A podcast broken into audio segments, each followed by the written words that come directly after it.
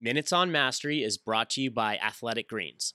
This is FIFA Player of the Year Carli Lloyd on the Finding Mastery podcast with Michael Gervais, explaining a pivotal moment in her life in which she almost walked away from the game she loves most.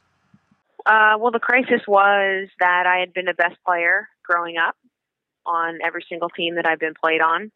Um, and I never really had to work for anything. My talent uh, my natural ability just kind of just took over.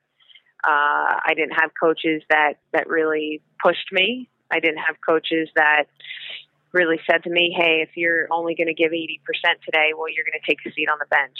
We need you to give 100%, 100% of the time."